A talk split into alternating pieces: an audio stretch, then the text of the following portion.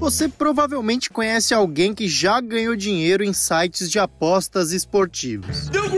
Se não, já viu alguma propaganda dessas plataformas na internet ou na televisão? Faz o Sporting Bet aí. Todos os 20 clubes que disputam a Série A do Campeonato Brasileiro de Futebol, aliás, têm algum tipo de vínculo com sites de apostas. O São Paulo e o Atlético Mineiro, por exemplo, estampam nomes dessas casas no espaço principal de suas camisas, enquanto o Palmeiras possui uma parceria ligada ao seu time feminino. Em um cenário de franca ascensão das apostas esportivas, a Copa do Mundo se aproxima, trazendo consigo a expectativa de que haja um aumento da procura por esse tipo de plataforma. Mas esses sites operam de forma legal no Brasil? É possível afirmar que as apostas esportivas são totalmente regulamentadas no país?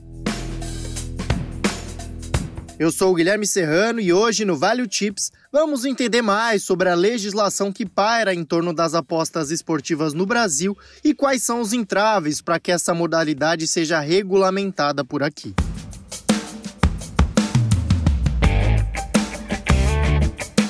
De acordo com a instituição norte-americana de consultoria em marketing Grandview Research, as apostas esportivas se tornaram uma atividade que cresce 11,5% a cada ano. Em 2020, o mercado global foi avaliado em 59 bilhões e 600 milhões de dólares, e a estimativa da instituição é que esse valor possa chegar a 127 bilhões e 300 milhões de dólares até 2027. Nos Estados Unidos, por exemplo, é possível notar o aumento da movimentação financeira do setor conforme a regulamentação avança. Em 2018, oito estados do país já haviam legalizado as apostas esportivas, somando um faturamento de 328 milhões e 800 mil dólares. Em 2020, com 20 estados legalizados, esse faturamento ultrapassou 1 bilhão e meio de dólares. Em relação ao Brasil, tendo em vista o tamanho da população e a paixão por esportes, pesquisadores apontam que o país pode se tornar um dos principais mercados do planeta. De acordo com a pesquisa Brazilian Player, o mercado de apostas esportivas no Brasil, realizada pela Globo, durante o período pandêmico, 27% dos apostadores aumentaram a quantidade de seus aportes. Felipe de Veras, de 25 anos, é usuário de sites de apostas e um exemplo de como a pandemia se mostrou um período atrativo para algumas pessoas entrarem nesse mercado. Eu comecei por volta ali de 2020, durante a pandemia, né? Quando o futebol voltou ali, o meu interesse surgiu mais também por causa de eu estar em contato com mais pessoas que gostam de futebol, que estão no meio do futebol, e também pelo fato de um amigo meu ter me iniciado, né? Ter falado que estava fazendo algum dinheiro na pandemia, que estava conseguindo se divertir durante a pandemia. Já Murilo Oliveira, de 21 anos, transformou em profissão aquilo que começou sendo um hobby. Eu exerço a função de operador de apostas e trabalho para a banca de apostas da Central Bets. Esse interesse pela aposta despertou em mim quando eu era ainda cliente, é, tentando ganhar um dinheiro fácil, né? Tentando testar meus conhecimentos sobre esporte, sempre fui um fã de esportes e tal. E aí fui cada vez mais estudando, me aprofundando dentro desse mercado aí. Ambos citam a ideia de dinheiro fácil como um dos principais chamarizes do negócio mas Murilo ressalta que esse é também um dos principais perigos. Eu acho que tem aumentado o número de participantes, as clientelas das bancas, tanto online como física, elas vão ficando maior e acho que assim o que atrai a pessoa é essa ilusão de ganhar um dinheiro fácil. Pô, aqui eu sei que o time tal vai ganhar, então eu boto tanto e pô, vai voltar tanto. Olha isso, é meio que uma ganância, sabe? É tanto que a maioria dos clientes se perdem nisso querer ganhar mais, de botar mais um time, botar mais um jogo, botar um valor a mais, entendeu? Acho que esse é o, é o que atrai no mercado de apostas. Já Felipe destaca essa penetração atual dos sites de apostas em peças publicitárias e nas próprias camisas dos times de futebol como alguns dos principais vetores do crescimento desse mercado. É, eu vejo cada vez mais no grupo, nos grupos de futebol que eu estou, pessoas perguntando, pedindo opinião, querendo debater sobre qual aposta entrar, qual jogo entrar. Eu acho que O aumento se deve muito à popularização das apostas, né? Hoje a gente vê cada vez mais comerciais de casas de apostas esportivas na televisão, é, inclusive com pessoas famosas fazendo. Tem até times de futebol que começaram a ser patrocinados né, por sites de apostas esportivas. Então eu acho que essa evidência, esse investimento está tendo um, um resultado muito grande. Ou seja, as apostas esportivas estão empregando, divertindo, também garantindo uma renda extra às pessoas. Elas estão na televisão, estão nos grupos de WhatsApp, nas redes sociais. Mas tudo isso é mesmo permitido? Bom, aqui no Brasil, as apostas esportivas são legalizadas desde 2018, por meio da Lei Federal 13.756. No entanto, Gregory Barbosa, advogado da Stock Forbes, explica que isso não é suficiente em termos jurídicos. Temos hoje uma situação de limbo jurídico.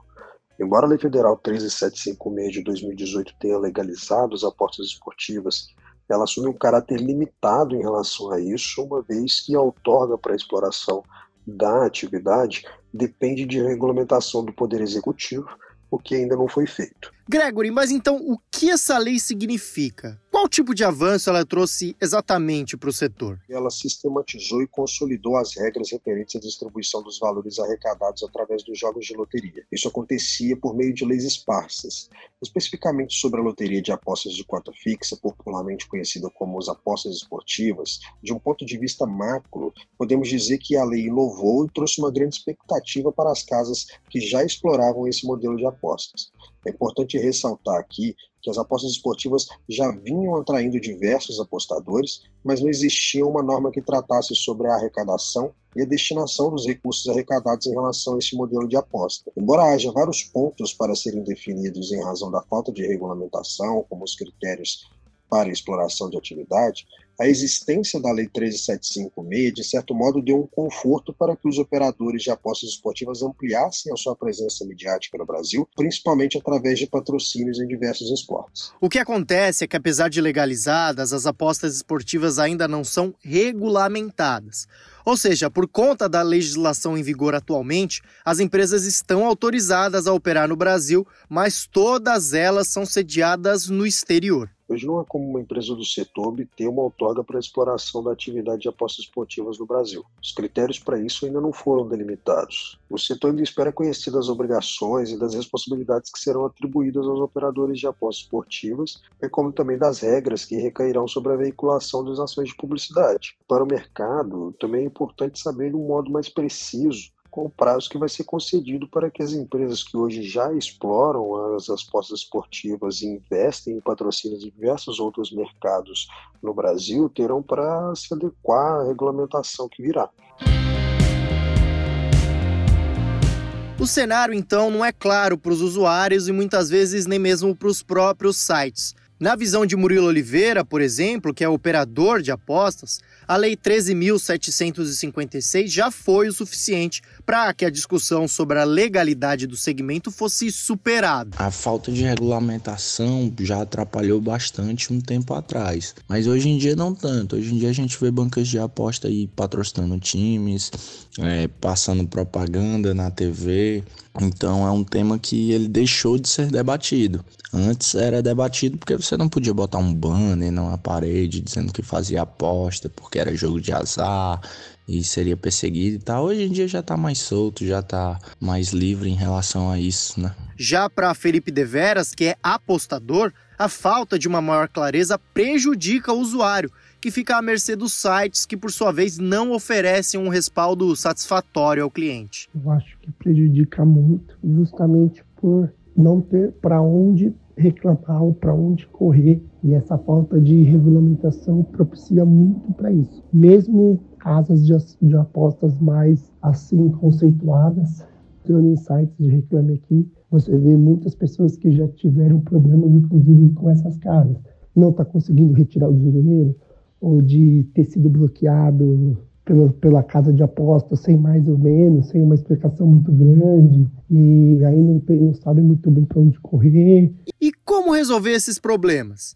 É prevista na própria lei de 2018 um prazo para a definição desse regulamento, mas como explica Gregory Barbosa, o limite já está bem próximo. Ela foi publicada em 2018, previu um prazo de dois anos, prorrogável por mais dois anos, para que o Poder Executivo regulamentasse as apostas esportivas. Prazo para essa regulamentação, já considerando a prorrogação, se encerra em dezembro deste ano. Caso a regulamentação não seja publicada ou o prazo para isso não seja prorrogada por nenhuma outra norma, nós continuaremos com uma lacuna sobre os detalhes para a exploração da atividade, o que na prática prejudica a segurança jurídica do setor. Então, quais benefícios para o setor de uma forma geral essa regulamentação caso realizada, deve significar? A regulamentação trará segurança jurídica para a exploração da atividade pelos operadores e também para os outros atores que com eles vão se relacionar. E aqui a gente pode citar como exemplo os meios de pagamento através dos quais os valores serão transacionados, os clubes de futebol e outras empresas do setor, de outros setores é, patrocinados pelas casas de apostas. Isso permitirá um amadurecimento e um aprimoramento mercadológico do setor e da ação fiscalizatória por parte do, do poder público a fim de prevenir abusos e ilegalidades como a lavagem de dinheiro. O Vale Tips é seu podcast semanal. A nossa missão é destrinchar os assuntos mais relevantes do Brasil e do mundo que podem impactar sua vida e os seus investimentos. Se quiser saber mais sobre outros setores do mercado financeiro, mais episódios estão disponíveis na TC Station e nas plataformas de podcast. A locução, o roteiro e a edição são de Guilherme Serrano. A supervisão é de Leonardo Levati e Vinícius Custódio. E as artes de divulgação são de Vinícius Martins. Muito obrigado e até a próxima edição.